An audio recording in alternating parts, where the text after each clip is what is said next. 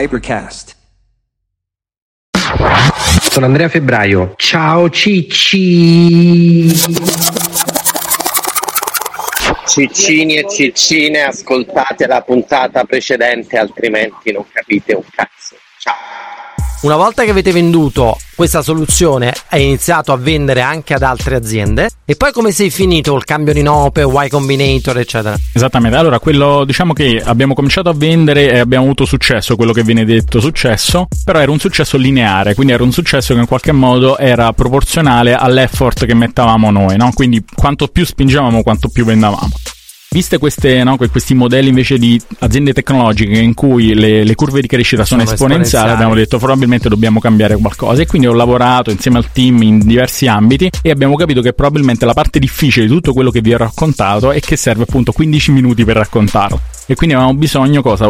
Più o meno di riutilizzare esattamente la stessa tecnologia però in modo che diventasse molto più facile cosa sia spiegare sia far capire il valore e quindi abbiamo deciso cosa di cambiare nome e questo nome in qualche modo è molto sintetico rispetto a quello che dicevamo prima no? quindi Ask Data quindi da INASC era Innovation as a Service molto complicato un acronimo un nome super facile che spiega esattamente quello che facciamo quindi fai una domanda e ottieni una risposta dei dati dai tuoi dati quindi cambio di nome, cambio di interfaccia, quindi gli abbiamo messo un layer conversazionale, quindi non dovevi guardare neanche questo numero Dati. su una dashboard, ma potevi chiedere, dice chi sta giocando meglio questo giocatore, esempio, e basta. Quindi questa estrema semplificazione. Una sorta di chatbot, c'era. Esatto, esatto, un'interfaccia, esatto, okay. chatbot. E basta, quindi tutta questa complessità anche per l'utente era super facile, quindi il direttore per esempio del, dell'ufficio acquisti in un attimo poteva capire, okay. no? quindi la semplificazione estrema e quindi abbiamo detto, vedere che questa cosa ci permetterà di vendere molto più velocemente perché riduci no, il tempo di vendita e abbiamo cosa? deciso prima di fare questo, questo, questo cambio molto grande di applicare ad un importante acceleratore americano che si chiama Y Combinator e siamo stati una delle diciamo, prime aziende italiane a entrare in questo programma, quindi mi sono spostato fisicamente negli Stati Uniti per un periodo a San Francisco. Senti, spiega, spiega un attimo come funziona Y Combinator, perché moltissimi lo sapranno, ma tantissimi no. Che cos'è Y Combinator? Che è il più prestigioso, una sorta di Harvard, chiamiamola così, degli acceleratori. Esatto, esatto, bravo. Hai citato Harvard, diciamo che è più facile entrare ad Harvard che in Y Combinator. Quindi le startup di tutto il mondo cosa fanno? Scrivono un'application, un po' come fareste appunto a queste prestigiose università, con una serie cosa, di domande. Quindi voi rispondete a una serie di domande e queste domande sono relative rispetto alla vostra attività imprenditoriale, rispetto alla vostra idea. E la cosa interessante è che, diciamo, le migliori appunto startup vengono selezionate due volte all'anno e ricevono dei soldi, quindi non è solo, diciamo, un'accelerazione, certo. un paper paper, ma ricevono dei soldi, ma soprattutto sono messe cose in un programma dove incontrano tantissimi altri founder, quindi ancora una volta simile all'università, però invece di incontrare no, gli studenti, studenti incontri cosa? Founder. Ex imprenditori, founder di aziende assolutamente importanti. Abbiamo incontrato per esempio i founder di Airbnb, di Cruise, quindi l'azienda autonoma che diciamo è stata comprata poi da General Motor, eh, che adesso è uno dei leader. Mm, andate per San Francisco, vedete le auto di Cruise, non lo so, il creatore di Gmail, cioè qualsiasi, qualsiasi cosa di queste grande. cose. Esatto, esatto. E quindi è un'opportunità pazzesca, oltre di essere esposto al modo di pensare di queste persone. Quanto è il grant, cioè i soldi che ti danno? Esatto, è aumentato. All'epoca erano 150, adesso sono aumentati in circa cambio 500. Di equity. Sì, in cambio di equity. Quanto esatto. Quanto è? All'epoca il 7% dell'equity 150 adesso per il 7%. Esatto, esatto, Dopodiché esatto. è destrutturato, non è che tu sei fisicamente, devi andare fisicamente in un posto, devi stare lì, però non è che è o c'è il palazzo. No, no, c'è, c'è, esatto. All'epoca c'era una palazzina a Mountain View, uh, quindi in questa in una specie di hangar in realtà più che una palazzina. Quindi immaginato l'orizzontale più che verticale a Mountain View dove devi andare fisicamente alcune volte a settimana per degli incontri, quindi sono, è tutto molto strutturato. All'epoca non era online, poi con la pandemia, perché io l'ho L'hanno fatto nel 2019, esatto, hanno fatto delle versioni. Online. E sei dovuto andare a vivere solo tu sì. lì? O tutto il team? No, esatto, i founder. Soltanto i founder. I founder. Sì, sì, sì, founder. siete andati ad abitare? Com'è stata l'esperienza di abitare a San Francisco? Allora, esatto, molto bella. Ha dei, ha dei problemi, diciamo, ovviamente. San Francisco che qualcuno magari avrà sentito, per esempio, c'è un'addiction, esatto, molto forte. Però c'è un'atmosfera incredibile in cui effettivamente i, tante persone builder uh, sono lì per costruire. Quindi c'è questa cosa che se è un caffè, no, le persone ti parlano di intelligenza artificiale in modo molto profondo. Ovviamente qui se se ne parla, se ne parla in modo superficiale. Invece lì proprio gli algoritmi cioè. e poi incontri delle persone pazzesche che poi magari investono nella tua azienda come è capitato a noi. E nel caso voi avete raccolto, avevate quando sei andato, prima di andare a Y Combinator avevate già raccolto soldi agli investitori? Corretto, Quanto corretto, avete raccolto? Sì. Abbiamo raccolto un po' meno di un milione. Un no, milione. Overall, e poi sì. siete andati a Y Combinator e dopo avete fatto un round oppure Esatto, in Way Combinator c'è una cosa fighissima che permette cosa? Di eh, essere, andare sul palco, quindi alla fine di questo percorso di tre mesi molto strutturato vai sul palco davanti a tutti gli investitori, che ne so, c'è Sequoia per, per citarne uno, ma ce ne sono centinaia di investitori e tu fai il famoso pitch davanti a tantissimi investitori qualificati che poi ti raggiungono in qualche Per modo investire. esatto, per investire, per negoziare e lì è una parte molto bella perché impari tanto, però molto anche difficile emotivamente, Perché c'è molto stress, molto anche peer pressure perché dice anche l'altra startup Ah, ha raccolto, raccolto me, questa ma perché- valutazione. Perché infatti una cosa da spiegare è che Y Combinator già solo per il fatto di essere dentro parti già una valutazione abbastanza alta. No, qual Sì. è la valutazione media? Alle- sembra? all'epoca più o meno di media era sui 12 milioni di dollari post money. Quindi giusto vuol per dire essere che dopo il programma di Y Combinator la tua società è valutata post money 12 milioni di di Dollari. dollari, Sì, giusto? sì. E il round che normalmente si faceva all'epoca Dal milione ai due milioni, il mio consiglio è di non sovradiluirsi, lo do anche a alcuni founder che, che- che mi scrivono. Quindi è una fase seed in quel caso, perché sei prima, tra virgolette, cioè hai validazione commerciale, hai validazione di mercato, però ancora devi fare tanta strada prima di un Series A, e quindi è un seed e 1-2 milioni è l'ideal, uh, quindi dai il via al 10-20% dell'azienda. Ok, e voi l'avete fatto? L'avete raccolti questi soldi? Sì, sì, sì. L'avete raccolti e da lì avete poi scalato, cioè avete provato a scalare, avete scalato? No, lì poi mi sono trasferito, una volta trasferito a San Francisco ho costruito dei contatti quindi con le grandi aziende tech, eh, quindi sono stato per eh, circa tre anni lì, boots on the ground e facevo due settimane a San Francisco e due settimane a Roma, quindi dopo i tre mesi Caspita. stabili lì ed è stato molto faticoso anche personalmente, immaginate jet andare, lag, tornare, jet lag. però, eccetera. però importantissimo. eh. Perché la tua idea era quella di trovare delle partnership commerciali per fare in modo Esatto. che altre grandi aziende rivendessero il tuo prodotto piuttosto che andare tu direttamente. Esatto, e- e in una di queste esplorazioni Andrea poi abbiamo conosciuto poi il partner che ha deciso poi di integrare l'azienda, di comprare. Perché alla fine questa storia è una storia bellissima perché, e lo, lo sveliamo adesso, non l'abbiamo detto all'inizio, tu sei riuscito a fare una exit, sei riuscito a essere acquisito da SAP che è uno dei più grandi player di tecnologia al mondo, giusto? Corretto, corretto. Questo dopo quanti anni che l'avevate costituita?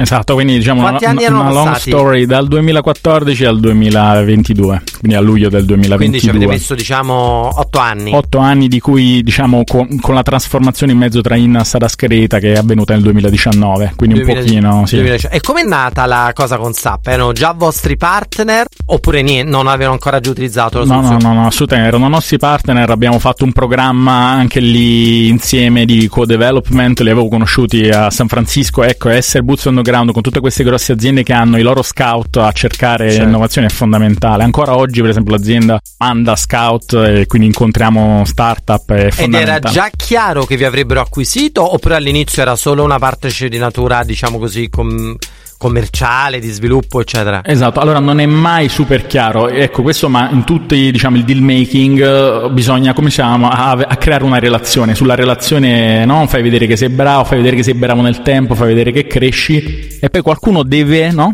Uh, Innamorarsi. innamorarsi, bravo ancora importantissima quella parola lì e dire ah ma questi quasi quasi li Perché in acquisto". realtà quanto tempo ci è voluto? Cioè dal momento in cui vi siete conosciuti al momento che vi hanno acquisito quanti sono passati? Un paio d'anni? Esatto, esatto, anche qua un paio d'anni, però soprattutto devi farti fare la corte da più di uno, questa è un'altra cosa molto importante, cioè non devi dire ah questi Saranno Oh, solo no, loro. No, devi conoscere come Eh, abbiamo certo. fatto con loro, abbiamo fatto con tante altre aziende, certo. poi si crea una massa critica anche un po' di, di- anche qua di pressure orizzontale. Cioè, no, non è un'asta, Non però è comunque è importante che tu non abbia soltanto una Esatto. opzione per poter vendere, Esatto, no? se no sembri disperato. questo è fondamentale. e quello non aiuta nella negoziazione della parte M&A.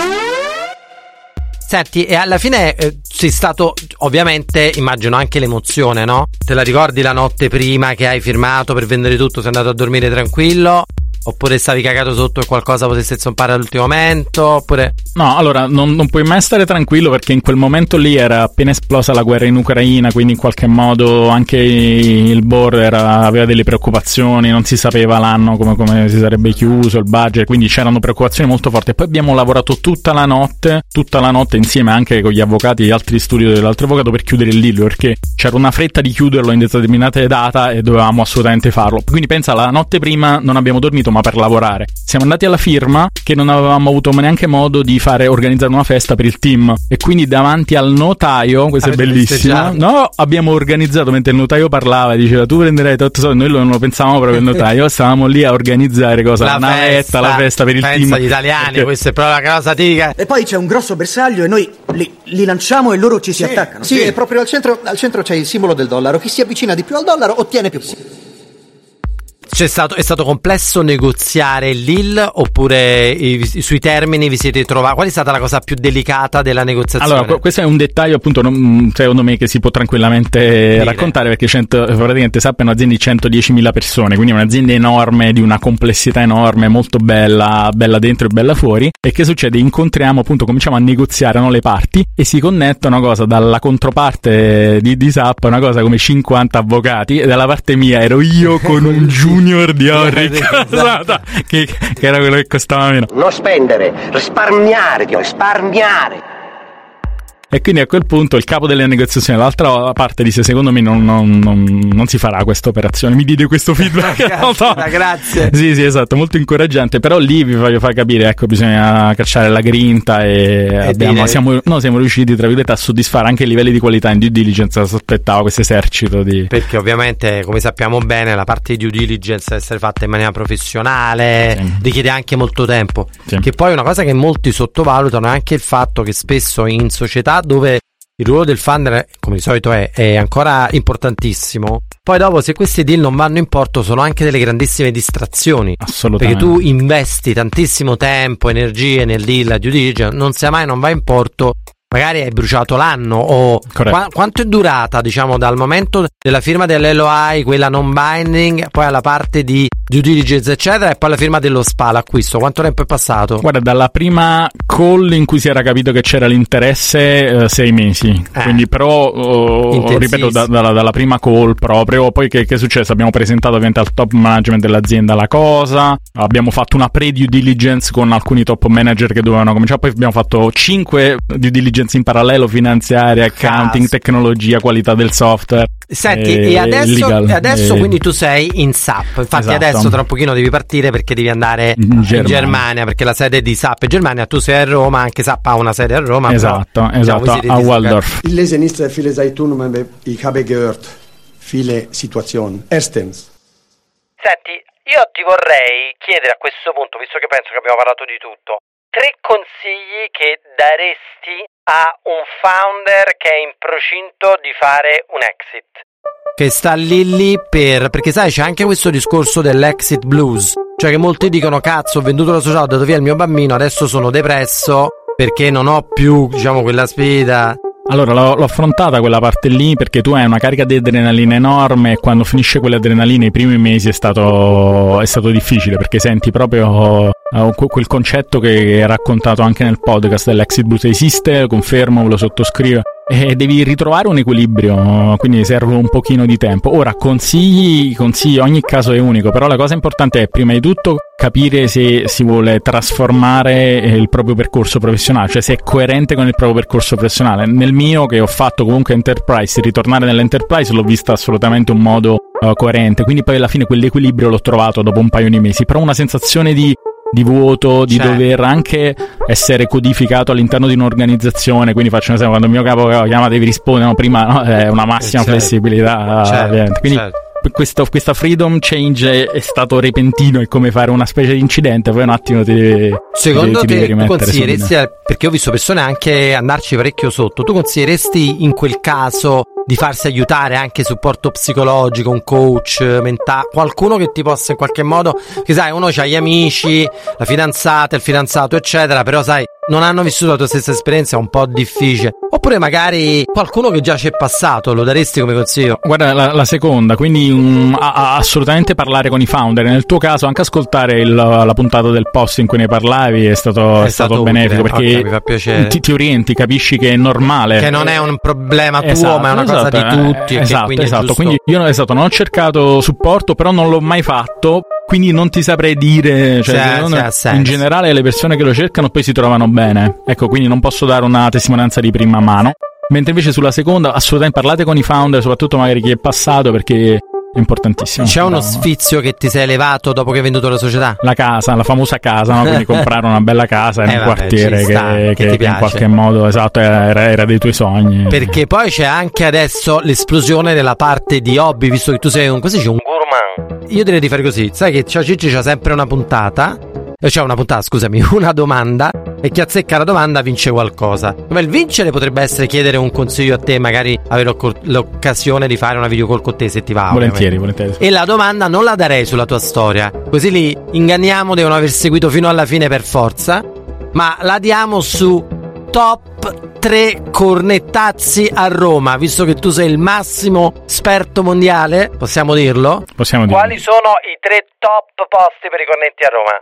Allora, ve ne, ve ne do in tre quartieri diversi. Bravo. Un pochino. Poi Allora- se non state a Roma vi fate in culo, ragazzi. No, no, no, organizziamo, organizziamo dei tour. Allora, andiamo sui tre cornetti. Allora vi dico Garbatella, quindi partiamo con Garbatella, Nero Vaniglia. Dalle. Eh, cornetto italiano, soprattutto crema, insomma, ottimo vaniglia. Lievito madre. Lievito madre è una delle cose importanti. Cioè, ecco, chi vi fa il cornetto con lievito madre, ragazzi? Secondo Giuffre, quindi Trastevere, su Viale Trastevere, dopo Ippolito Nievo sulla sinistra andando verso la stazione. Ottimi, stile un po' più francese. Sempre di stile francese c'è poi Casa Manfredi. Insomma, andiamo verso l'Esquilino, insomma, quella, quella- Andiamo verso, scusami. Ostiense. oh, esatto. O esatto. Aventino, Ah, dipende Aventino, quale Aventino. Casa Manfredi No, no, vuoi esatto, andare. Esatto. Ciccio, buon volo. Grazie, Ti grazie. scriveranno i ciccini, deciderai poi tu chi hai vinto, il primo che risponde, ovviamente. Spero che di ricontrarti, magari anche in altre, beh, sì, altre occasioni, chi lo sa, e magari di fare qualcosa insieme. Perfetto, ciao a tutti i ciccini e ciccine. Grande Ciccio, forte. Ciao Cicci.